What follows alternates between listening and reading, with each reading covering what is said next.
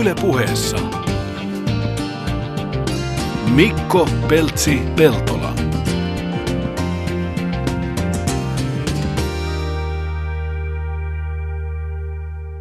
Hyvää päivää kaikille. Nyt kun tota etelässä on talvi, mitä sattuu, niin tänään puhutaan vesiurheilusta. Ihanaa. Vesiurheillahan voi talvellakin.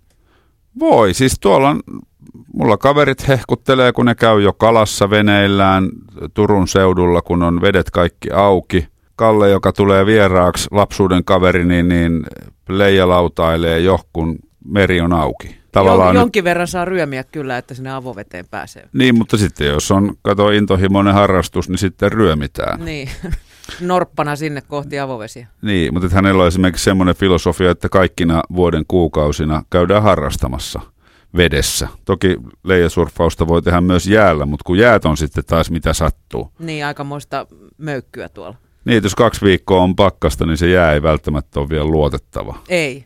Minkälainen on oma suhtautuminen veteen? Koska siis mä olen kuullut ihmisistä, jotka pelkää vettä. Ne on aikuisia ihmisiä, ne osaa uida, mutta niillä on joku niin kuin veden pelko Joo. tai vesistön pelko. Mulla ei ole ikinä ollut minkäänlaista pelkoa tuota elementtiä kohtaan missään muodossa. Tota, mitä nyt, en tykkää välttämättä kylmästä vedestä, mutta niin kuin sanoit, niin se on varusteista kiinni. Ja johan me käytiin sun kanssa jokunen viikko takaperin polskimassa tuolla Mäkelän rinteessä, että uiminen on hyvinkin tuttua. Sen lisäksi sitten äh, laitesukellus, sitä on tullut tehtyä, mutta se, sitä ei tule ehkä tehtyä niin usein, koska se vaatii aina kaikenlaisia järjestelyitä. Niin. Ja Suomessa se nyt ei ole kovin kummosta, ainakaan tuolla avovesillä, kun ei täällä näe. Tai tosi harvoin näkee yhtään mitään, eikä siellä ole mitään nähtävääkään. No joo, harppuna sukeltaa, että voi olla toista mieltä, mutta...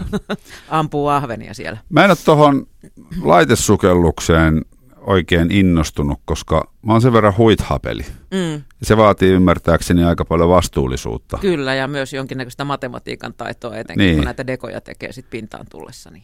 Et mä keskityn ehkä siihen, että mä oon veden pinnalla ja mulla on riittävät turvavarusteet ja riittävä uimataito, että mä myös pysyn veden pinnalla. Joo, se on ihan totta, mutta siis esimerkiksi Saaristomerellä siellä on valtava hienoja tällaisia vedenalaisia luontopolkuja, jotka on merkattu, että pullot selkää ja puku päällä ja siellä ihan menee niitä polkuja, mitä seuraamalla sitten näkee kaikkea kivaa. Mä oon semmoisessa yhdessä käynyt, mm. mutta silloin riitti pelkkä snorkkeli. Et, joo, silläkin et, pärjää. Joo, joo, ne on hienoja.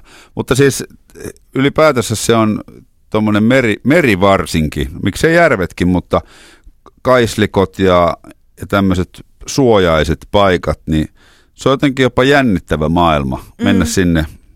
No, kalastusihmisenä käytän jonkun verran kelluntarengasta, eli missä istutaan ja polskitaan räpylöillä vauhtia ja sitten siinä on kädet vapaat, voi kalastaa äärettömän... Kelluntarenga, siis onko niin, siis uimarenga? Siinä on niinku tuoli, tuoli näin ja sitten on ponttoonit tässä takana ja polvesta alaspäin jalat on veden alla ja sitten räpylöillä polskitaan näin taaksepäin ja sitten on molemmat kädet vapaana sille kalastukselle ja kaikki eväät ja tarvikkeet on semmoisissa taskuissa tässä. Semmoiset paksut ponttoonit kiertää tuossa. Okei, toi voisi olla hyvä synnytyssairaaloissa monelle Sopisi hyvin. Siin, siinä, on, siinä on aika semmoinen asento, että suoli on suorana. Mutta Just siis näin. äärimmäisen rauhoittavaa mennä merelle, varsinkin jos on kova keli niin siinä ollaan ihan veden pinnan äärellä. Okay. Tähän on moni meloja sanonut, että kun melonnassa ollaan kans ihan veden pinnan kanssa tekemisissä, niin se on, se on tavallaan rauhoittavampaa kuin se, että mennään jollain moottoriveneellä täysiä. No ta, totta kai joo. Siis me itse, itse liikun aika paljon vesillä kesäsin, mutta pääosin purjeveneellä silloin. Joo. Ja mikään ei ole ihanampaa kuin se dieselin jyskyttävä ääni loppuu siinä vaiheessa, kun nostetaan purjeet. Niin, niin. Eikä tule sitä kärryä, mistä tulee hemmetinmoinen pääkipu. Niinpä, ja kuulee mitä toinen sanoo. Joo. Mutta tota, tällä hetkellä on Helsingissä käynnissä venemessut ja tämmöinen vesiurheilu on mun ymmärtääkseni niin kuin jatkuvasti suosiotaan kasvattava. Esimerkiksi tämä leija, leijasurfailu, mistä tämän päivän toinen vieraskin – on siis ihan perusharrastaja, mutta hyvin intohimoinen, niin jatkuvasti tulee siis pääkaupunkiseudulle Helsinkiin kivijalkaliikkeitä, jotka myy sen alan varusteita, niin sekin kai kertoo jotain siitä, että, että laji kasvattaa suosiotaan. Ihan varmasti, ja niitä ainakin kesäisin näkee esimerkiksi Hangossa tosi paljon. Joo. Siellä eriväriset leijat lentelee Hankoniemen rannoilla. Niitä on, niitä on ihan tosi paljon siellä. Ja tietysti pyritään vähän keskittymään myös siihen, että kun tämmöistä liikuntahenkistä ohjelmaa tehdään, että, että kuinka paljon tuommoinen vesiurheilu on sitten urheilua. Mm. Sen takia ei, ei vieraaksi tule moottoriveneen käyttäjää, vaan tuuli jotenkin musta on enemmän... Tuulivoimalla. Niin, tuulivoima jotenkin hyväksytään enemmän tavallaan, niin kuin, että ihmiskehollakin mm. täytyy jotain tehdä. Se mun mielestä on muuten kummallista, että, että tota, Suomessa elää jotenkin tämmöinen edelleenkin tällainen luterilainen käsitys, että mikä mikä on kivaa, niin ei ole oikeaa urheilua. Niin. Se on, se on, tähän törmättiin aikoinaan lumilautailijoiden kanssa, muistatko, että kun ei, ei ole niin oksennus kurkussa tulla sieltä, niin tota, ei se voi olla oikeaa urheilua, hyvää musiikkiakin soi. Niin, ja, ja housut on siis leveät ja niin, roikkuu. Kyllä. Puhutaan kyllä. märkäperseistä, jotka siis istuu vaan rinteessä ja odottaa vuoroaan. Rinteiden kuutit. Mutta sitten kun puhuu Antti Autin kanssa, joka on pitkä linja lumilautailija, niin kyllä kuule viikkotasolla punttireeniä tehdään ja mäkijuoksua ja erinäköisiä harjoitteita. Koska sitten jos esimerkiksi loukkaannutaan ja on tota, huonossa kunnossa, niin kuin Risto Räppäjässä lauletaan, että veltto lihas vie ihmisen kaameaan turmioon. Kyllä. Ja pitää olla kunnossa. Ehdottomasti joo, ja siis mä voin kuvitella, että tuollainen leijasurffaus, niin se todella ottaa joka paikkaan. Mietit, vaikka siinä varmaan kaikenlaisia trapetseja ja muuta käytetäänkin, niin mm. ottaahan se aika kokonaisvaltaisesti sun kroppaan. Niin ja kaikki, kaikki niin tämä tasapaino ja tämä, nehän on jokainen on jonkinnäköisestä lihaksesta kiinni. Et ei voi syödä vaan roskaruokaa ja ryypätä ja luulla, että, että hyvä tästä tulee. Että hyvällä fiiliksellä häntä kohti. Niin, mutta otetaan vieraat sisään ja katsotaan mitä tästä tulee. Yle puheessa. Mikko Peltsi Peltola.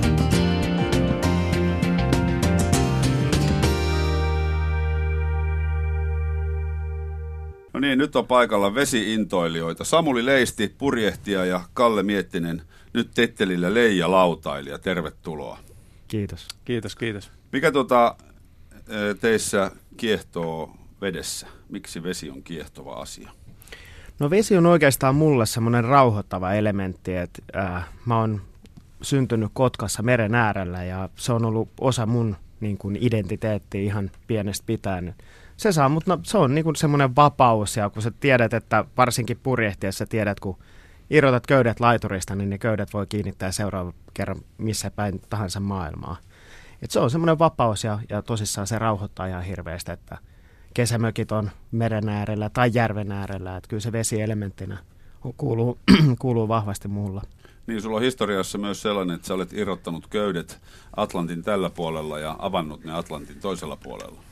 Joo, no senkin olisi voinut tehdä tietysti nautinnollisemmin ja hitaammin. Et tällä kertaa me vedettiin se aika lujaa, että tehtiin samalla sitten tuommoinen ARC-reittiennätys, rikottiin edellinen ennätys yli kahdella vuorokaudella ja ja täytyy sanoa, että kyllähän niin kuin tommonen, se oli niin kuin haaveena pikkupojasta asti, oikeastaan kuusivuotiaasta asti mä oon ruvennut kilpailemaan purjehduksessa. Ja se oli semmoinen, niin kuin, tietysti mä voisin sanoa, että se on melkein monen purjehtijan haave on ylittää Atlanttia.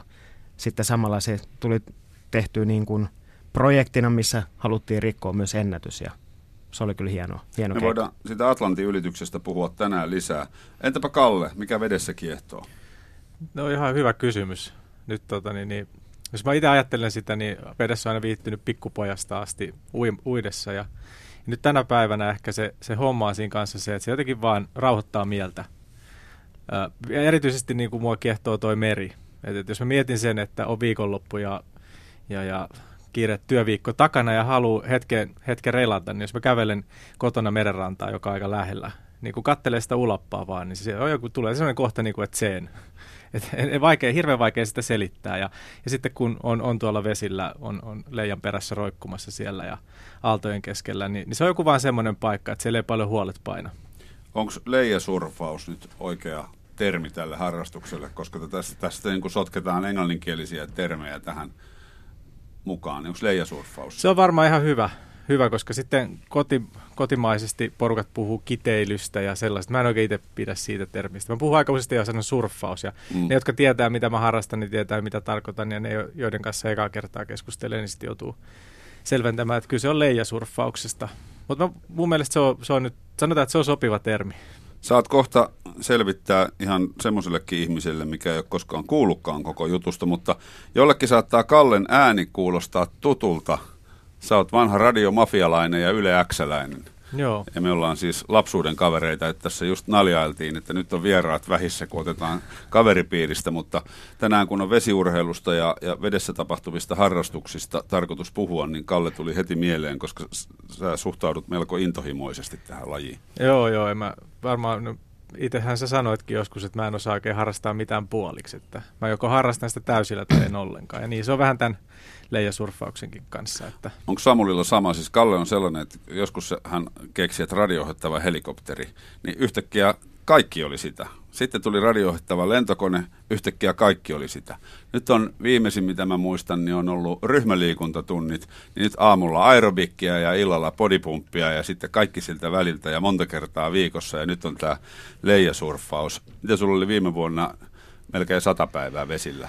Joo, mun mielestä laskin, että yhteensä, joku, olisiko ollut joku 94 päivää vesillä. Ja, ja puhutaan miet... kuitenkin perheellisestä. Eikö mä just sanoa, ja sitten jos miettii, että on, on tota, naimisissa oleva kahden lapsen isä, joka tekee kyllä ihan myös töitäkin, niin, niin onhan siinä täytyy sanoa kiitokset kotiin vaimolle. Kuka, Ymmär, kuka on tuo mies, joka märkänä kömpii iltaisin tänne ja haisee suolavedelle? Joo, kyllä mun täytyy tunnustaa aika pitkälti samat piirteet ja ihan sama setti, että vaimo kaksi lasta ja purjehtii paljon, niin siinä on varmaan niin kuin painiskellaan samojen asioiden kanssa aika pitkälti. Ja, ja täytyy sanoa, että kyllä mullakin niin kuin luonne on semmoinen, että jos jotain lähdetään tekemään, niin lähdetään tekemään täysillä.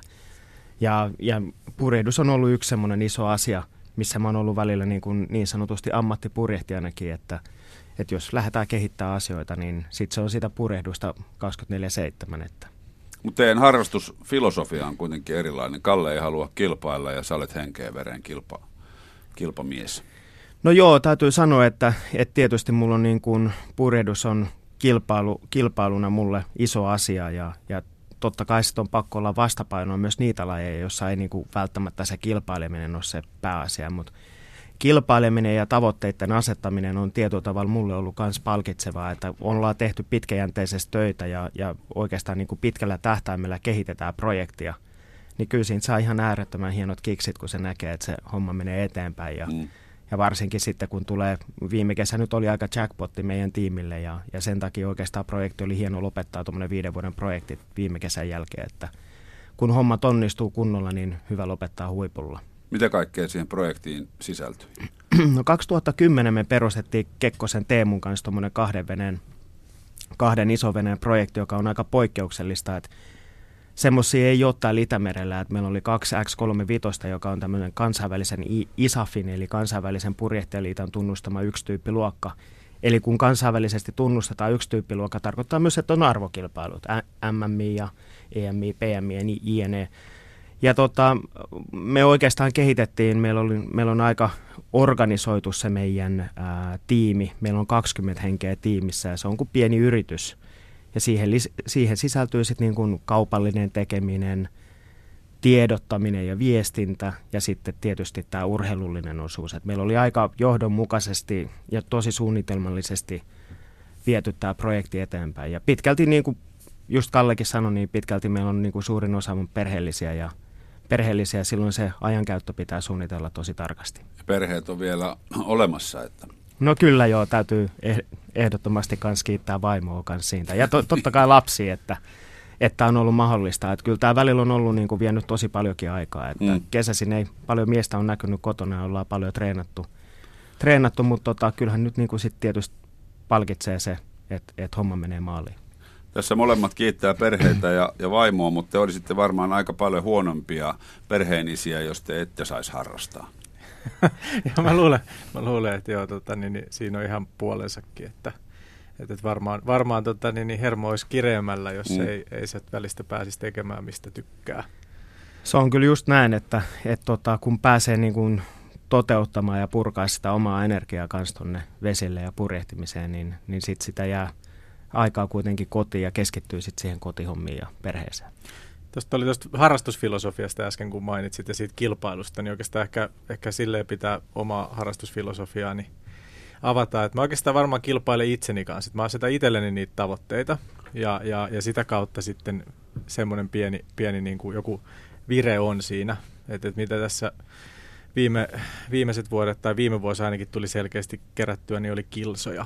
Voisi ajatella että sillä lailla, että asetteli, että kuinka paljon niin kun pääsee, pääsee. Mä tykkään tuossa leijasurfauksessa enemmän semmoisesta retkeilystä, niin me sitä kavereiden kanssa kutsutaankin. Eli me lähdetään tuosta rannasta eteenpäin ja, ja, ja sitten katsotaan, että missä kaukana käydään joku luoto kiertämässä tai muuta. muuta. Ja sitä kautta sitten niitä kilsoja kertyy, kertyy kun on, on tota, niin GPS kello kädessä ja ja jäi harmillisen ihan, ihan muutamasta kilsasta vajaaksi 3000 kilometriä viime vuonna. Wow. Siis jäi, jäi, oikeasti, jäi oikeasti, siis se jäi yhdestä kerrasta. Ja se oli vain, että joulukuussa oli yksi viikonloppu, jolloin ei tuulu, ettei päässyt. Se oli joku parikymmentä kilsaa, kun siitä jäi vajaaksi. Niin, niin, niin se oli semmoinen, semmoinen että ehkä, ehkä tänä vuonna tai sitten ei. Katsotaan nyt, Niin. miten paikat ja kestää ja kelit sallii. Analysoitteko te enemmänkin kuin pelkästään sitä matkaa? Onko teillä mitään vauhtia tai muuta, kun teillä on kepsit mukana? Niin... Joo, on siinä sekin, mutta, mutta se vauhdin, vauhdin kanssa niin, niin tavallaan aallot hidastaa ja, ja se ei ole ehkä se, se vauhti ei ole se juttu, mitä pystyy kauheasti niin kuin kehittämään siellä isossa aallokossa. Kallen Facebook-kaverina voi sanoa, että niitä punaisia gepsisykkyröitä ilmestyy sinne aika usein. Että Joo, Sehän on hauskan näköinen se, se leijasurfauksen tuottama GPS-jälki, kun se on todella semmoinen sairaalasta tuttu, mikä se on se piirturi, mikä vetää mm. sellaista käyrää. Niin, niin siis ku, ku, siinä menee ihan samoilla, samoilla säännöillä kuin purjehtiessa, Mm. mm. että vastatuuleen ei voi ehkä niin jyrkästi mennä, kun kryssitään. Et, et, et, ja se, se on sitten taidoista kanssa kiinni. Ja, ja se on sitä siksakkia, kun mennään ylätuuleen ja sitten loivempaa siksakkia, kun palataan. Et suoraan suoraan tota, niin, niin, tuulen myötäisestikin on hankala ja niin hauska mennä, että kannattaa palata vähän sitten sivutuuleen myös. Mik, mikä on pisin retki, minkä sä oot yhteenmenon tehnyt? Onko eväät mukana ja tämmöinen? Ei, Ei siinä sitä paljon- juo, joo, juoma, Joo, ei, ei siinä paljon ole. Yleensä siellä on se kaksi puoli tuntia on tullut oltu pisimmillään vesillä. Voisi siellä pidempäänkin olla, mutta sitten alkaa se hauskuus loppu. Et tulee jano, mm. ehkä tulee vähän, vähän vessahätä ja mä en ainakaan tykkää kusekseja sinne pukuun. En sitä ikinä tee, on kyllä kuullut. Se lämmittää hetken. Niin Joo, se- märkäpukuihin sitä jotkut tekeekin, mutta mä en sitä kyllä tee. Ja Mä oon siis joutunut triatlon kisojen lähtöviivalla, kun oli monta tuhatta ihmistä, niin kauhea pissahätä ja mitä nyt ja valmentaja sanoi, no siitä vaan. Rento ilme, rento asento ja anna mennä. Mä oon tehnyt sen kuivapuku ja se on niin hauska, kun se, se lahkees, puhumattakaan sitä, sieltä se ei vaihdu mihinkään. niin, lahkees heiluu sitten vedet. Niin, niin. Joo. Mm. Mutta ei se, se on se kaksi ja puoli tuntia suurin piirtein siellä. Ja matkoja, jotkut mitä on tullut, niin se on ollut jotain vajaata 70 kilsaa pisimmillään se kertalenkki. Ja se on ollut tota, tota luokkaa se aika. On porukka, kaverit on tehnyt pidempiäkin reissuja. Yksi taisi, olisiko se ollut neljä ja puoli tuntia vesillä. En tiedä, että lorauttiko pöksyynsä silloin, mutta, niin. mutta se on ihan siitäkin. Janohan siellä tietenkin tulee ja ei sinne oikein mitään juomapulloja kan, tuu kannettua mukana. Juomareppua. Joo, ei, siis ei, ei ole juomareppu. Voisin sen melkein sitten ottaa, jos olisi pidemmän aikaa Niin. Vesillä, niin saisi siitä sitten hörpittyä. Tuossa ennen kuin lähetys alkoi, niin joku jo tuossa naljaili, että joko oot surfannut Tallinnaan, niin silloin se juomareppu pitäisi melkein ottaa. Sinne on jo vähän pidempi matka. Niinhän se on, mutta, mutta jos se vetäisee yhdellä vetäsyllä eikä tarvitse niin kuin ylätuuleen nousta eikä, eikä muuta, niin eihän se kestä varmaan, se on 80 niin. kilometriä, niin yksi kaverihan se silloin vuosi sitten tuli tuosta reilussa kahdessa tunnissa. Se on kyllä hurja vauhti, se on todella hurja vauhti. Juuso. Joo, joo. Tuo on se kiva sitten Tallinnasta, kun tota, kuitenkin vaihtokalsarit ottaa mukaan, että kun lähdetään ulkomaille. Joo, kyllä se olisi tietenkin kiva, vedenpitävä reppu tai Niin. muuta. No miltä se Itämeri näyttää, että molemmat olette kokeneita Itämeren kävijöitä? Jos mä nyt itse mietin sitä, että miltä se näyttää, niin, niin aika positiiviseen, parempaan suuntaan menee, että toissa kesänä jo mä kiinnitin huomioita, että hetkin, että miten meidän Itämeressä on näin kirkas vesi yhdessä vaiheessa kesää, lämpöisenä, lämpöisenä aikana vielä, että ei ollut kylmäkään vesi ja, ja näin ollen. Ja sitten, sitten taas toisaalta uutisista, jos katsoi, niin tuolla lännen suunnalla, lännen suunnalla oli paljon sinilevää, mutta idässä oli taas puolestaan hirveän kirkasta vettä ja siinä suhteessa jos miettii, että se vähäiset, vähäiset hyvän tekeväisyyshommat, mitä itsekin on päässyt vaikuttaa viime aikoina, niin on kyllä rahat mennyt Itämereen. Varmaan senkin takia, että kun siellä Itämeressä kovasti viihtyy. Mm.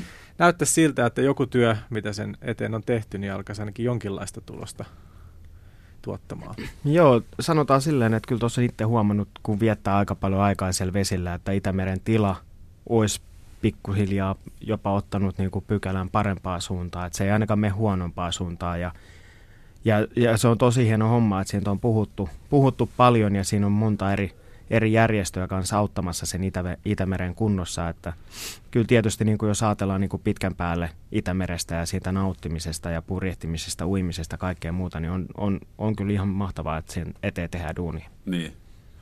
Ootko tota, ootteko miettinyt semmoista, kun olette siellä reissussa, tunnen nimittäin yhden, yhden Antonin, yhden, joka käy melomassa, niin hän ottaa ainakin kuksalla juomavetensä siitä, niin pystyisikö? Siis Itämerestä? Niin. No, se meloo sinne pitkälle ja äh, hän on vuosia siitä ottanut silloin, kun tulee jano, niin siitä vaan. No ei tule kyllä... Tota... Saa kato suoloja samalla. niin just. No kyllähän purjehtiessa monta kertaa aallot lyö niin kuin miehistön yli ja kyllähän mm. siellä tulee väkisin aina silloin tällöin vähän puolivahingossa vettä suuhun ja sun muuta, mutta ei, ei kyllä tule mieleen, että kuksalla siitä niin. tempasisin kupin. Joo, en mäkään kyllä juo. Kyllä sitten tuossa kanssa välistä, kun veden alle vähän kaatuu tai muuta, niin saattaa siinä puolisuullista vahingossa nielasta, niin, niin se riittää, en mä kyllä sen kummemmin. Niin, Muuten se mitään myrkkyäkään kyllä. ole. Että... Joo, ei se mitään myrkkyäkään ole. Ei ole kyllä koskaan vatsakivistyksiä tullut surfireissujen jälkeen ainakaan siitä syystä. Niin. Yle puheessa vieraana purjehtija Samuli Leisti ja leijalautailija Kalle Miettinen. Kalle, nyt se äh, ihan alkeet leijasurfauksesta leikitään, että tota, me ei olla koskaan kuultukaan lajista. Ai niin, että mitä leijasurffaus nyt ylipäätänsä on? No se tarkoittaa sitä, että, että on iso leija, on niin iso leija, että se jaksaa viedä, viedä tota, niin, niin, sua vaivatta veden päällä. Ja kuinka monta neljöä silloin leijan kangas on? No leijoja on, on monenkokoisia ja monenlaisia ja, ja, ja, ja tuulen voimakkuuden mukaan ja oman painon mukaan valitaan sitten sopiva leija. Mutta tota, jos nyt ajatellaan, että mitä itse, itse niin kuin Suomessa eniten käyttää, niin se on 13,5 neliömetriä tai sitten 17. Et se vähän riippuu siitä, että jos on 6 metriä tuulta tai 7 metriä tuulta, niin mä menen sillä, tai viiskin, niin menen sillä mun 17 neliömetrisellä leijalla ja, ja sitten siitä ylöspäin sinne noin 10-11 metriä sekunnissa tuulta, niin on 13 puolikas ja, ja siitä sitten pienemmät. Sitten kovimmat kelit, missä on mennyt, niin on, on semmoinen 17 metriä tai 17 vähän risat metriä keskituuli ja silloin on 7 neliöinen leija ja ollaan äärirajoilla sen kanssa, mutta leijoja on paljon pienempiäkin vielä. Että, ja sitten se on siitä, siitä painosta kiinni, että jos mä painan mm. 90 kiloa, niin jos on 70 kiloinen ihminen, niin, niin se, se 13 puolikas viekin sitten jo ihan eri tuulissa sitä. Sä sitä et kyllä kaveri. paina 90, näytät niin hoikalta. Painon, painon. Painatko? Joo, joo, just kehon, liha, kehokoostumusmittaus sanoo, että neljä kiloa pitäisi läskiä saada pois, mutta mutta tota, sitten sit muuten sit leijasurfauksesta, eli se leija vie sua. Sulla voi olla jaloissa sitten tota, niin, niin wakeboardimainen tämmöinen niin kuin twin-tippi, jolla voi mennä kumpaankin suuntaan. Voi olla lainelauta, jota on tehty siihen. Talvella, talvella. talvella voi olla lumilauta, voi olla skimpat, retkiluistimet, ihan tavallaan mikä vaan. Ulkomailla on, on tavallaan niin kuin, voisi sanoa sellaisia sandbuggy, semmoisia kelkkoja, joissa mennään. Et se leija voi viedä ihan tavallaan mikä vaan liikuttaa, niin voi olla. Niin, eli siinä on aika paljon voimaa. Joo, joo ja siellä sitten se wakeboardin kanssa se tarvii sitä kaikista eniten, koska sehän ei itse sua kelluta ollenkaan, mm. vaan, vaan sen pitää vetää sut sinne veden päälle. Ja, ja se leija kiinnitetään trapetsiin, joka on tavallaan vyötärölle tuleva semmoinen, semmoinen vyö, miksi sitä nyt voisi kutsua paremmin, jos on metallikoukku. Ja metallikoukkuun se leija laitetaan kiinni. Siinä on, siinä on semmoinen tanko, mistä... Joo, ja se on, joo, eli mä olin just sanomassa, ja, ja leija kiinnittyy siihen sitten puomin avulla, jossa, on, josta tavallaan ne narut menee sinne leijaan, ja, ja sen puomilla sitä ohjaillaan. Ja näissä leijoissa käytännössä se puomi, että kun vasemmalle vedät, niin leija kartaa vasemmalle, oikealle vedät, niin kartaa oikealle. Ja sitten siinä on vielä, vielä tota, voi sitä kohtauskulmaa säätää, eli, eli se kohtauskulma sitten antaa vähän niin kuin tehoa, että kun sitä leijaa pitää kuitenkin lennättää. Hirveän vaikea niin kuin suullisesti selittää tarkemmin sitä. Se on, kato tämä radion ihanuus. No niin onkin, mä vaan mietin, että miten sä kuvaat sen, sen, mutta se puomi liikkuu ylös alas ja, ja sillä se leijan kohtauskulma kulma sitten säätyy. Eli ihan samoja varmasti näitä asioita, mitä purjehtieskin pitää miettiä, että kuinka se purje on tuulta kohden. Ja, mm. ja, ja, ja sitten lauta jaloissa ja sen verran vaatetusta, märkä puku, kuiva puku, että, että tarkenee vesillä olla. Ja, ja varusteet on sen kaltaiset. Ja miten niin kuin tuossa leijasurfauksessa tai leijalautailussa alkuun pääsee, niin niin, niin siinä ei ole mitään virallista lupakirjaa tarvi, että tavaroita saa netistä tai kotimaisista liikkeistä ja, ja sitten voi mennä itse hölmöilemään sinne takapuoli edellä puuhun tai mennä kurssille, jota voin sanoa, niin kuin, että todellakin suosittelen. Että jos jotain kiinnostaa, niin kurssin kautta kannattaa lähteä, koska siellä opetetaan ne alkeet, että kuinka sitä voi, voi itse lähteä turvallisesti harjoittelemaan lisää. Koska jos, jos meet sen leijan kanssa sinne rantaan ja siellä on sopivasti tuulta ja et tiedä mitä teet, niin sehän vie sut vaikka puuhun ja ja siellä rannalla on, on käynyt, käynyt tota, niin, niin, vahinkoja ja ihmiset on satuttanut itseensä ja muuta, että, että ei, ei, kannata, ei kannata mennä niin kuin ominnokkinen kokeilemaan, koska ne voimat, mitä siinä, siinä on, niin on niin suuria. Mä oon ihan samaa mieltä. Mä oon siis kerran kokeillut tota, leijasurfausta talvella tota, Näsijärven jäällä Tampereella laskettelusuksien kanssa, niin mulle annettiin silloin, ja silloin oli nimenomaan oppaat paikalla, mä en olisi mennyt sinne mistään hinnasta yksin, viiden neliön leijaa, mä vaan ihan jal- kengillä pitelin – kyllä se sitten kun tuuli otti kunnolla, niin tota, kyllä, se, kyllä se mä painoin silloin vähän yli 90, niin kyllä se aika äkäisesti lähtee. Mutta jos se ei olisi ollut opasta niinä päivinä, niin eihän siitä olisi tullut mitään. Sitten iltapäivällä jo 40 päästelin menemään siinä tota, selällä, että kun vähän, aika nopeasti niin kuin oppi ne alkeet sen verran, että sillä nyt pääsee eteenpäin. Käännöksessä sitten tietysti leijaa alas ja uudestaan, ja ei se nyt niin ketterää aluksi ollut, mutta... Mm. Joo, mutta se on, ihan, se on kyllä paras tapa aloittaa. Toi. Vauhdin hurmaa. On, sitä siinä riittää, niin. ehdottomasti. Kuulostaa tosi hyvältä ja mäkin olen miettinyt monta kertaa, että pitäisi purjehtijana kanssa kokeilla tuota leijaamista. Se näyttää niin tosi hauskalta. Se on vielä hauskempaa te- tekeminen kuin, kuin se katsominen. Ja sulla jos purjehtijana on vielä, olisi mahdollisuus päästä sellaisille neitsellisille paikoille jossain tuolla ulkosaaristossa esimerkiksi, johon ei, ei niin kuin muuten pääse – et, et voisin, voisin niin suositella ja leijareppu ja lauta menisi mukavasti purjeveneen mm. kyydissäkin. Että. Onko purjehtimisessa sama juttu, että kurssin kautta onneen? No kyllä joo, kyllä mä suosittelen ihan samaa asiaa, että on se oikeastaan niin kuin pitkälti laji kuin laji, mikä liittyy niin kuin vauhtiin ja, ja teknisyyteen, niin kyllä kurssit kannattaa aina, tai siinä on niin kuin, se on niin kuin oikotie siihen, että siitä lajista pääsee nauttimaan paljon aikaisemmin. Ja meilläkin on täällä Helsingin alueella niin on hyviä purehduskursseja ja niitä järjestää sekä lapsille että aikuisille, niin ehdottomasti suosittelen purehduskurssin kautta lajiin. Ja, ja sitten sama juttu venemaailmassa, että eka aloittaa vähän pienemmällä veneellä ja sitten sen jälkeen kasvattaa sen mielihalujen ja, ja niin kuin mahdollisuuksien mukaan isompiin laitteisiin. Niin ja budjetti ylärajaa niin kuin millään harrastuksella niin ei, ei ole. Että. Mitä, minkälaisella hinnalla pääsee teidän lajeissa alkuun? No leijalautailu, jos miettii, niin kun, kun ihan alusta lähtee, niin eikä, oikein, eikä varmaan ensimmäisenä, jos et mitään tiedä, niin ei niitä käytettyjä kamoja kannata mennä ostaa suinpäin. Niin mä voisin sanoa, että puolella toista tonnilla saa varmaan semmoisen paketin, jossa on ihan tolkullinen yksi leija ja, ja joku märkkäri ja sen sellaista. Sitä luokkaa voi mm. olla vähän enemmänkin yhteensä. Ja sitten niitä leijoja, jos tarvii lisää, niin se pelkkä leija tarvii ostaa, että sitä puomia ei tarvii joka leijaan ostaa, ostaa niin, niin, niin sitten ne leijat maksaa 500 kahteen puoleen tonnia. Mitä isompi leija, sen kalliimpi se on. Ja sitten on nämä merkkierot ja tyyppierot. Niin, että, niin. että leijoja vielä, jos lyhyesti noista kamoista kerron, niin, niin on, on tavallaan sellaisia pumpattavia leijoja, mitä pääsääntöisesti tuolla vesillä käytetään.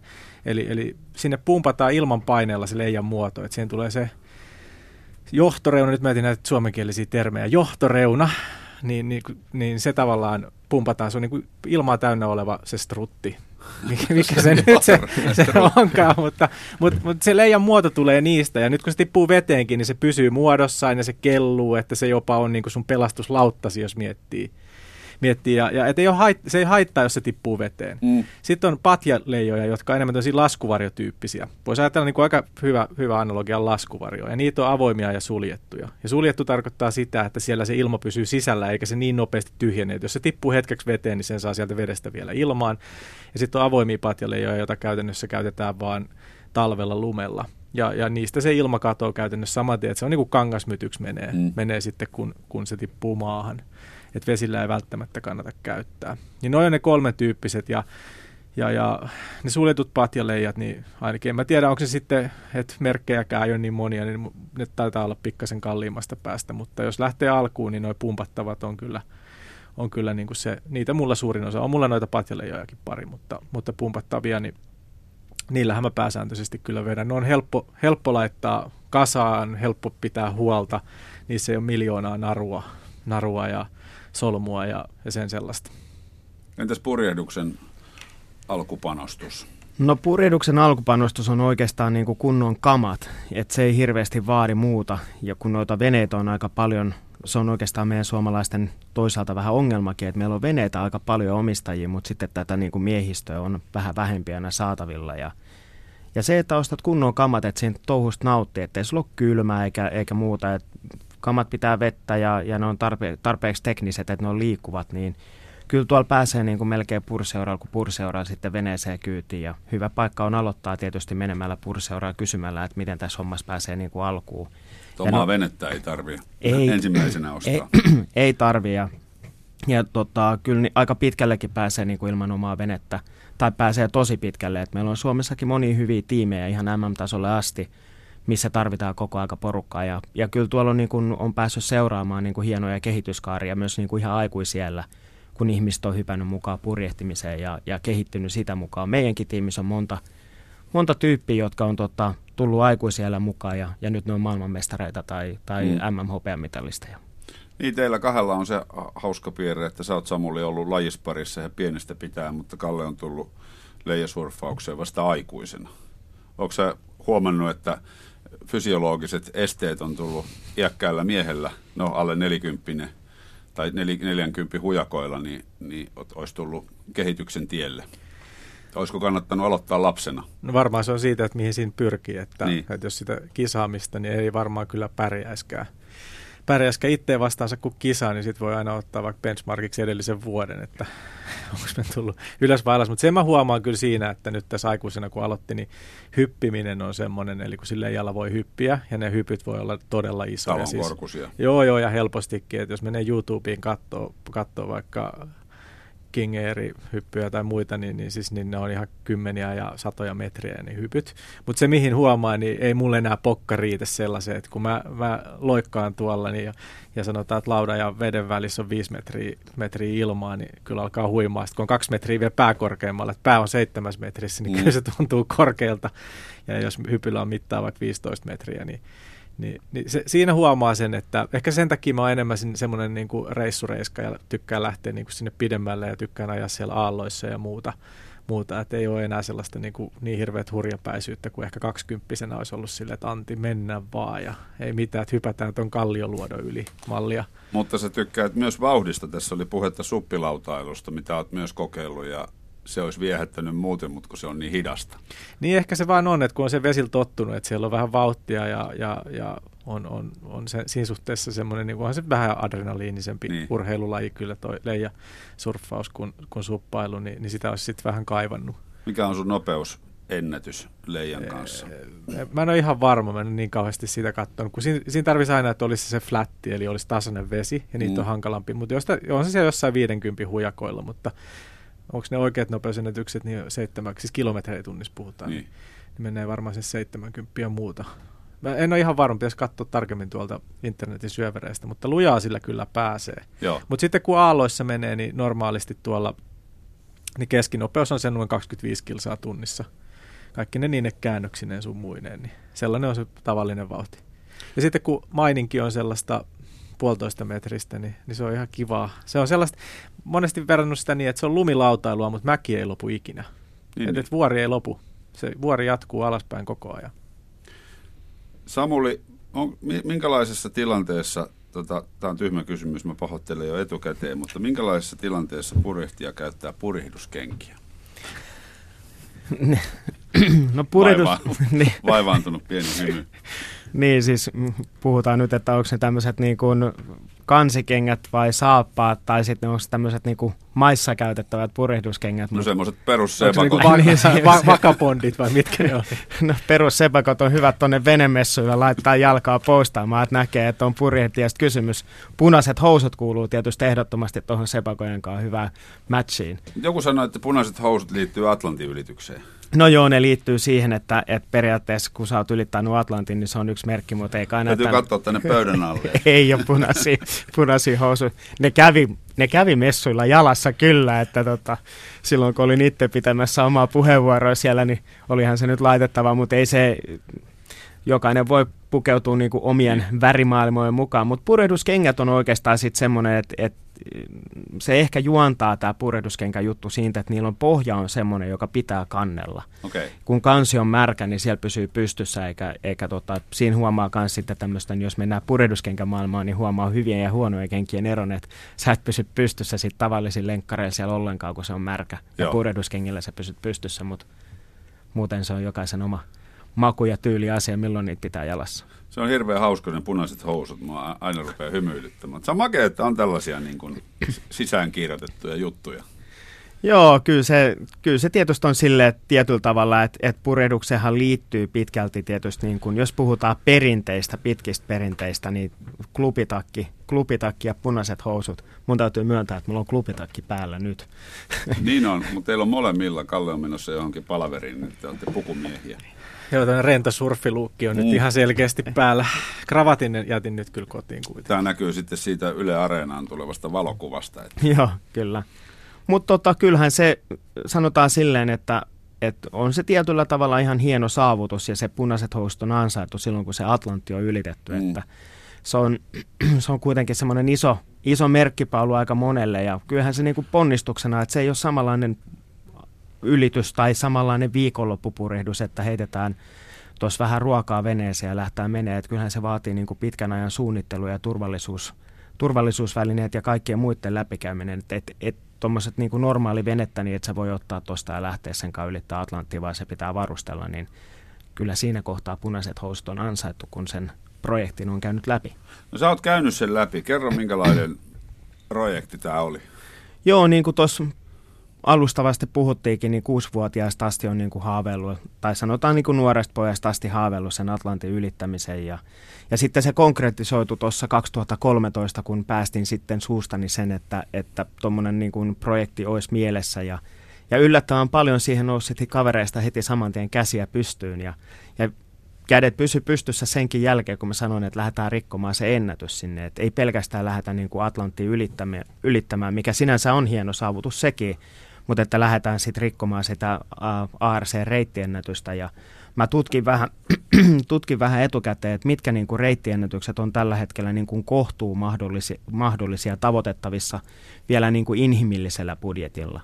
Ja, ja sit, siitä se homma sitten lähti liikkeelle ja, ja voi sanoa, että lähti niin sanotusti mopo käsistä, kun lähdettiin etsimään sit, sit venettä, niin ei maailmassa ole niin montaa noin nopeata venettä – mikä me sitten loppujen lopuksi saatiin sinne, että ne oli niin kuin yhden käden sormissa ne, ne veneet ja tota, sitten me päädyttiin semmoiseen veneeseen kuin Leopard 3, tämmöinen hiilikuitu monsteri tai hiilikuitu tekninen, tekninen niin kuin laite, missä vessanpytytkin on hiilikuitu ja siinä on kääntyvä köli ja, kääntyvä köli ja 47 metriä mastoa ja, ja kaikkein niin kuin kovin juttu siinä on, että siinä oli tota, myötätuulipurjetta yhteensä 1604. Että kyllähän siinä niin kuin se oli aikamoinen laite ja kyllä täytyy sanoa, että nipisteli itteensä, kun istui siinä veneessä tai astui siihen veneessä, että hei hitsi, että onko tämä oikeasti totta, että suomalainen projekti satajalkaisen kanssa, tuommoisen kääntyväköllisen kanssa yhden maailman nopeimmista yksirunkoisista, niin tämä, tämä projekti oikeasti onnistui ja tämä on totta. Niin kyllähän se on mahtava, mahtava fiilis ja, ja just kun puhuttiin noista nopeuksista, niin en mä aikaisemmin ole purehtinut tuommoisia nopeuksia. että meidän huiput oli 32,7 solmua, eli noin 65 kilometriä tunnissa se veneen kanssa. Meidän keskinopeuskin oli Atlantin ylityksessä 16, vähän yli 16 solmua, niin kyllä se, kyllä se oma X35 sen satajalkaisen kanssa ei tuntunut juuri miltään. Niin. Et tota, on, on se hieno ja, ja ne on ne sanon kuvaamattomat tunnelmat, sit kun sä tulet kahdeksan päivän jälkeen maaliin ja sä tiedät, että nyt tulee ennätys ja se maalipaukku tulee ja siellä on itse asiassa, siellä oli todella hieno vastaanotto tuolla Karimpian päässä St. Lucialla siitä kun se ennätys tuli, niin siellä oli sitten paikallista pääministeriä myöten onnittelemassa meitä, niin kyllä täytyy sanoa, että se on niin kuin yksi mun purehdusuran huippuhetki ja tietysti semmoinen, minkä muistaa sitten pitkään. Onko siinä joku virallinen kello sitten? Joo, noilla, noissa on muutamia tuommoisia reittejä tai, tai niin kuin Speed Sailing Council määrittää muutamia tuommoisia virallisia ennätysreittejä ja, ja pitkälti noin niin kuin toi ARCnkin reittiennätys on ollut semmoinen, että sitä on pikkuhiljaa siihen on ruvennut tulee veneitä, jotka haluaa tavoitella sitä.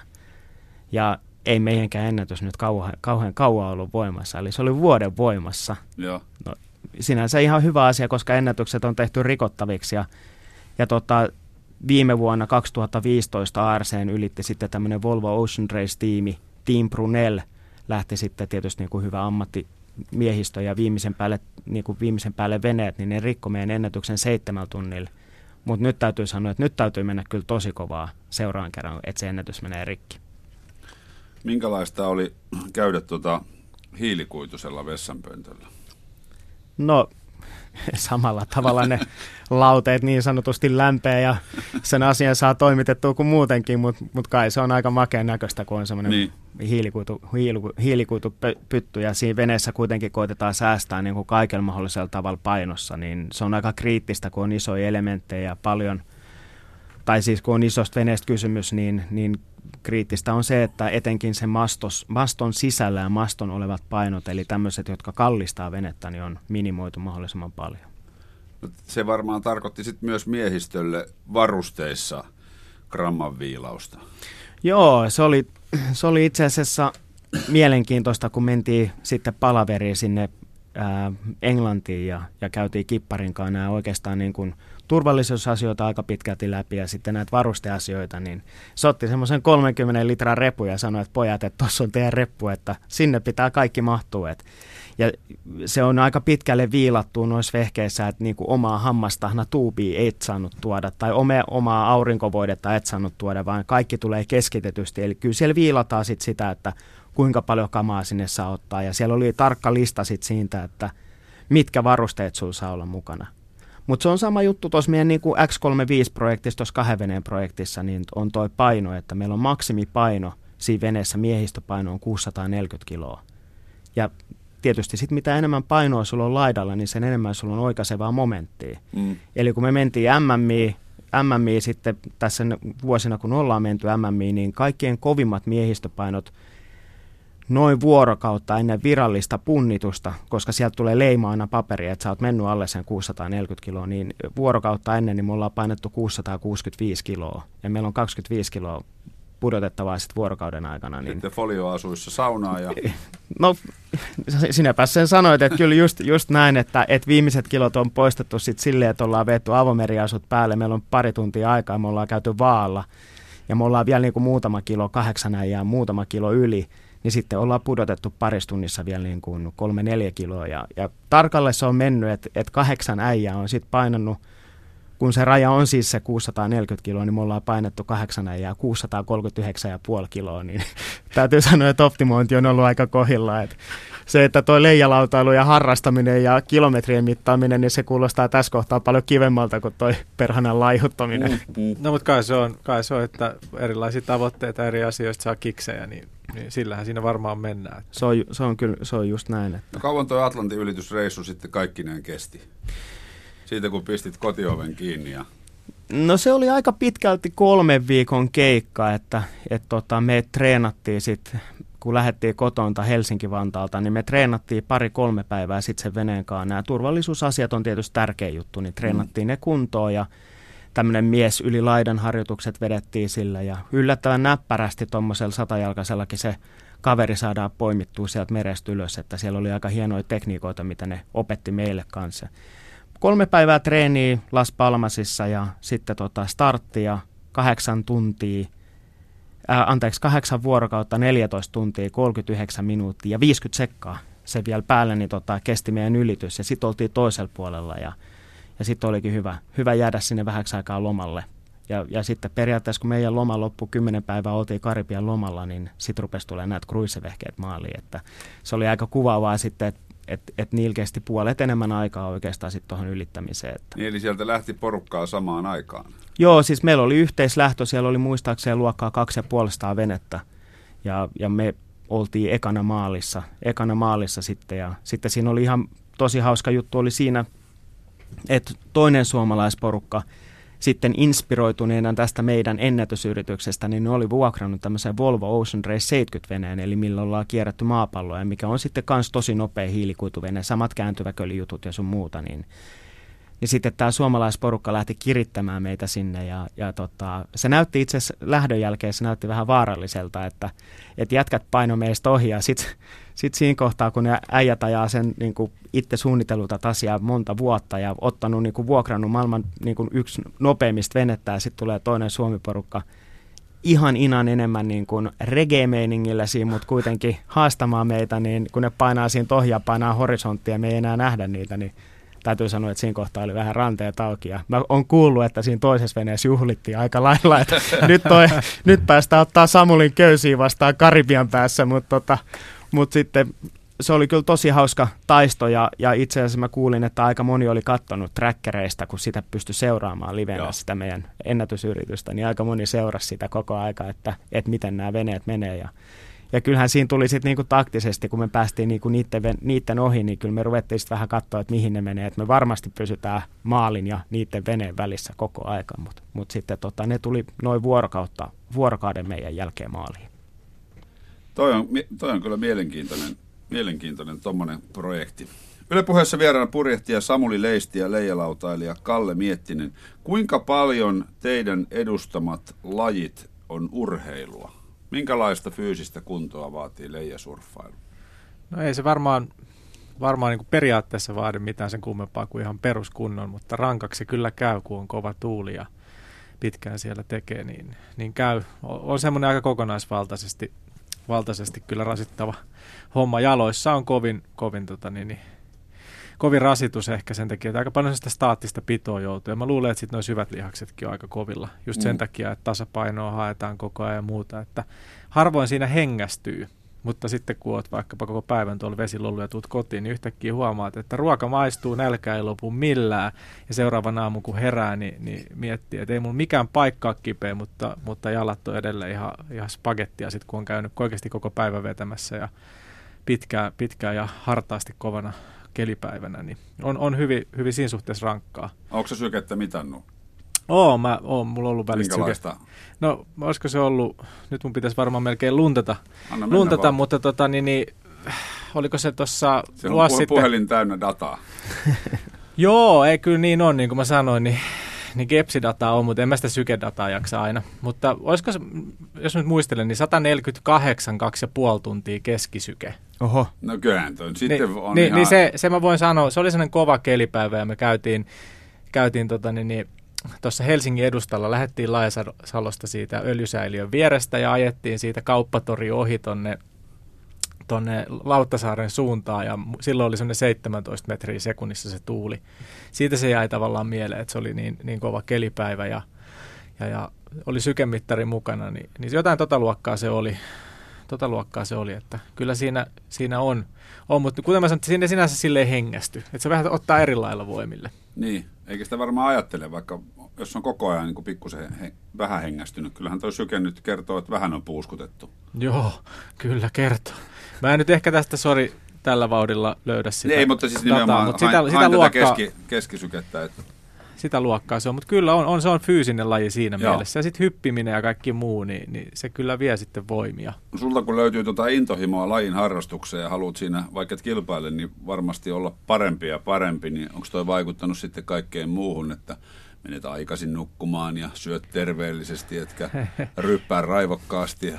No ei siis kaikkia mun harrastukset on nykyaikana vaikuttanut siihen, että en ryyppää raivokkaasti. Niin. En mä tiedä. aika, aika lailla kohtuu, kun ei, ei halua tuhlata yhtään päivää. Ja, ja varsinkin, jos on sitten noita tuulisia päiviä tietää, että pääsee. Mm. Niin kyllä mä voin sanoa, että silloin, silloin jos on vaikka kavereiden kanssa saunailta, saunailta niin, niin mieluummin siellä vähän keposemmin sitten, sitten ottaa, ottaa saun, saunoa ja ottaa saunakaljaa kuin, kuin sitten enemmän ja ei pääsisi menemään. Että. Kattelee rapulassa ulos seuraavana aamuna. Täydellinen tuuli ja aallot. Mutta onhan se, onhan se tota, niin, niin arkena, kun, arkena, kun istut toimistossa ja katsot ulos ja, ja siellä olisi kelipäivä. Kelipäivä, niin kuin esimerkiksi eilen oli todella kaunis päivä.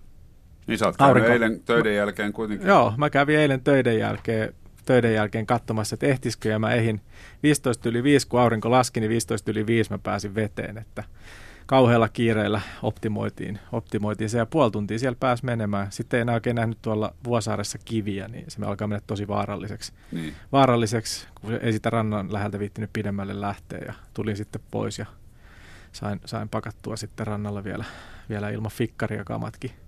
kamatkin. Ja onhan se niin tämä, tämän vuoden kausi, niin on se jo avattu. Oli ensimmäinen ensimmäistä, eli kertooko tämäkin jo jotain. niin olin, olin rannalla, rannalla, silloin ne pakkaset oli tullut, meri ei ollut mennyt vielä jäähän. Niin. Mutta tota, tuuli oli vähän hankalasta suunnasta, tuli pikkasen puiden yli ja sitten kun noin noi korret on jäätynyt tavallaan siinä rannalla ja hiekkaa, siinä on kaikenlaista semmoista pientä nyppylää, niin ne narut jäi kiinni ja en saanut leijaa yksin. Jos olisi ollut kaveri, niin olisin saanut sen kyllä ilmaan, mutta en saanut yksin, kerran yritin ja sitten narut meni vähän solmuun ja kun leija menee myttyyn ja se lähtee vetämään, sitä ei voi hallita, niin silloin siitä tulee vaarallista oikeasti, niin. kun sehän vie. Ja, ja yhden epäonnistuneen yrityksen jälkeen, joka päättyi, päättyi kyllä ihan onnellisesti, ei mitään käynyt muuta kuin, että leija kastui, niin, niin mä totesin, että nyt tämä ei ole sen värti, että on sitten jalkapaketissa tai jotain muuta, jos se nykäisee mut johonkin kiveen. kiveen niin nyt 29. päivä, kun se oli tammikuuta, niin silloin Hangossa oli jo jäät poissa, niin silloin käytiin avaa tämän vuoden kausi. Että. Joo, no nyt on taas ollut tämmöinen hiihtomies sanoo niin sanottu kusitalvi. Että. Mutta tämähän tarkoittaa vaan sitä, että veneilykausi ja vesilläolokausi pitenee jatkuvasti. Joo, se on kyllä, se on tietysti niin kuin kiva, asia, kiva asia, mutta toisaalta sitten taas tuon toisen ammatin puolesta, kun liittyy vahvasti tähän hiihtoorheiluun, niin se ei ole niin kiva asia. Että, on alppihommat toisena. Niin, alppihommat on toisena, että tota, kyllähän se tietysti niin kuin tietyllä tavalla kausi näyttää siltä, että se jatkossakin pitenee, että ei se, ei se tietysti niin kuin talvi näytä tästä ainakaan pidentyvän, päinvastoin lyhenevän, niin, mutta tota, niin, kaksipiippunen juttu. No paljonko purjehtiminen vaatii fyysistä kuntoa? No kyllä se purjehtiminen sinällään vaatii fyysistä kuntoa. Jos ajatellaan ihan retkipurjehtimista, se ei ole ihan, ihan niin hektistä – ja, ja se ei välttämättä vaadi niin paljon fyysistä kuntoa, mutta tuo kisaaminen vaatii aika lailla fyysistä kuntoa. Et jos ajatellaan, että meidän päivä alkaa aamulla rannassa kahdeksan aikaa, köydet, köydet irti puoli kymmenen, eka startti 11, siinä otetaan eka treenit ja katsotaan trimmit kuntoa, sitten vedetään semmoinen niin kahdeksan tunnin, kahdeksan tunnin päiväsetti ja tullaan rantaan, niin kyllä siinä on aika puhkia oikeastaan niin kuin pahimmillaan sen on huomannut silleen, että on tullut tämmöinen dehydration, eli, eli on kuivunut ja nestehukka tullut. Että et kyllä monta kertaa meillä on ollut jätkät kyllä kisapäivän jälkeen tosi heikossa kunnossa. Et se on niin hektistä, että sä unohdat juoda ja unohdat syödä. Että et kyllä niin kuin siinä on tietysti kahdeksan henkeä, niin siinä on hyvä, että toinen muistuttaa toisiaan siitä juomisesta. Niin. Et muun muassa Kenneth Tele, meidän taktikko, joka on erittäin kokenut Whitbreadin ja Valtameren ja maailman ympäri purjehtia, niin Kenneth on yksi parhaimpia esimerkkejä siitä, että kun se keskittyy taktiikan, taktiikan rakentamiseen, niin se kaveri unohtaa juoda täysin, että sille saa kyllä olla koko ajan sitä pulloa tarjoamassa, että muista juoda, että ja urheilujuoma, joka imeytyy nopeasti, niin saa vähän muutakin. Saa, niin, saa muutakin. Että kyllä siinä on, niin kuin, jos haluat menestyä ja haluat olla niin kuin kärjessä niin kuin kisoissa, niin, niin ehkä, ehkä niin kuin mä sanoisin meidän lajista se rankin osuus on se, että jos te ajattelette, niin viritätte koti, kotiin vaijerin seinien väliä ja roikutte siinä vaijerin päällä, päällä niin kuin mahaltaa vaikka kuusi tuntia, niin se on ehkä kuvaavaa siitä, että minkälaista, minkälaista lajista on kysymys. Koska tota, mitä enemmän roikkuu, sen pystympää saadaan venettää, sen kovempaa kuljetaan. Sitten pitää olla kunnon hanskat myös. No joo, osassa positiossa sen takia, että köydet polttaa, jos niitä liuuttaa niin kuin sormien välistä, niin ne palaa helposti. Että tuommoiset nahkahanskatkin palaa helposti puhki, jos niin kuin päästää kunnolla sitä kevlarköyttä siitä, mutta sitten taas mulla, kun mä ajan venettä, niin mä en pysty ajaa, vaikka minkälainen keli, niin mä en pysty ajaa hanskat kädessä, koska ei ole niin hyvää touchia. Niin, niin. Että se tatsi pitää olla sitten, että sen tuntee kaikki ruoren liikkeet ja tuntee veneen. Ja, ja, ja aikaisemmin puhuit siitä, että pitääkö niin kuin lapsesta asti purjehtia tai jotain muuta, niin ehkä tuossa kohtaa tulee se suurin ero, että kun sä oot aloittanut sen purehduksen pienestä pitäen, niin sä tunnet veneen liikkeet niin kuin kropalla ja kaikki semmoinen niin kuin pitää tunteekin, että se vene menee riittävän lujaa eteenpäin, että tuntee sen venefiilikset ja ruorin, miten se käyttäytyy tai peräsimen, niin siitä se rakentuu sitten taas sieltä lapsesta asti se boat-fiilis. Ja, ja muut paikat on sitten, niin kuin, kun on pelisilmää ja näkee vähän veneestä ulospäin, niin muut paikat on sitten vähän helpompia aloittaa aikuisia. Purjehtija Samuli Leisti ja leijalautailija Kalle Miettinen, mitkä on teidän unelmat ja tavoitteet nyt harrastustenne parissa lähitulevaisuudessa tähän loppuun tämmöinen pieni maalailu? Joo, miten sitä sanoisi? Mun mielestä olisi aika hienoa, hienoa saada joku porukka tuossa puuttuu ympäri, että lähdettäisiin vaikka jonnekin tuonne Islantiin tai pidemmälle pohjoiseen, jos olisi kuitenkin avoin vesi, mutta vähän jotain, vähän jotain tota, niin, niin, eksotiikkaa muutakin kuin palmuja rannalla ja valkoista Huippuvuorten ympäri. Niin, en tiedä. Jääkarhukivääri selässä. Ja... Joo. Mutta ei, ei voisi hauska lähteä kyllä surffaan jonnekin. Mä jo parille kaverille tuossa siitä vinkkasinkin, mutta en ihan vielä ostanut ideaa. Että menisikö vaikka jo, oikeasti Islantihan voisi olla yksi ihan hauska mm. paikka lähteä, että siellähän on jäävuorta ja kirkasta vettä ja avointa vettä.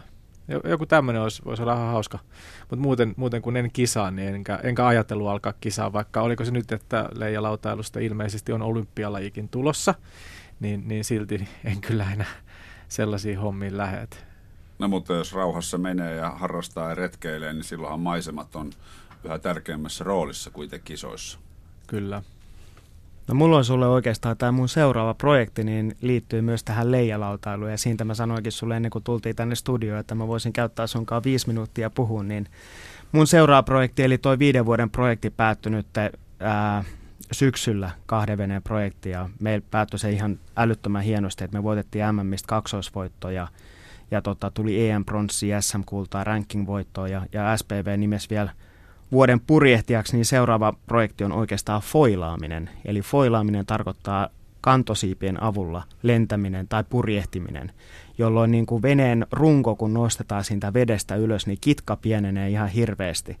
Ja, ja, ja vauhdit, kasvaa, vauhdit kasvaa ihan hurjasti. Ja, ja tämmöinen foilaaminen, se oikeastaan tuli ihmisten tietoisuuteen kaikkein parhaiten Amerikassa 2013, kun oli tämmöisiä kaksi katamaraani, 72 jalkaista katamaraani ja ne kilpaili toisiaan vastaan, niin tämä foilaaminen on seuraava projekti ja, ja nyt ollaan perustettu Foiling Center. Ja yhtä lailla Foiling Centeriin voisi tulla leijankaan ja leijatkin rupeaa foilaamaan. Joo, ei kun itse asiassa foilaa jo, kyllä. kyllä. Ja on käynyt mielessä, että se olisi homma, mitä olisi kiva kokeilla, kokeilla koska leija, leijoillakin foilataan.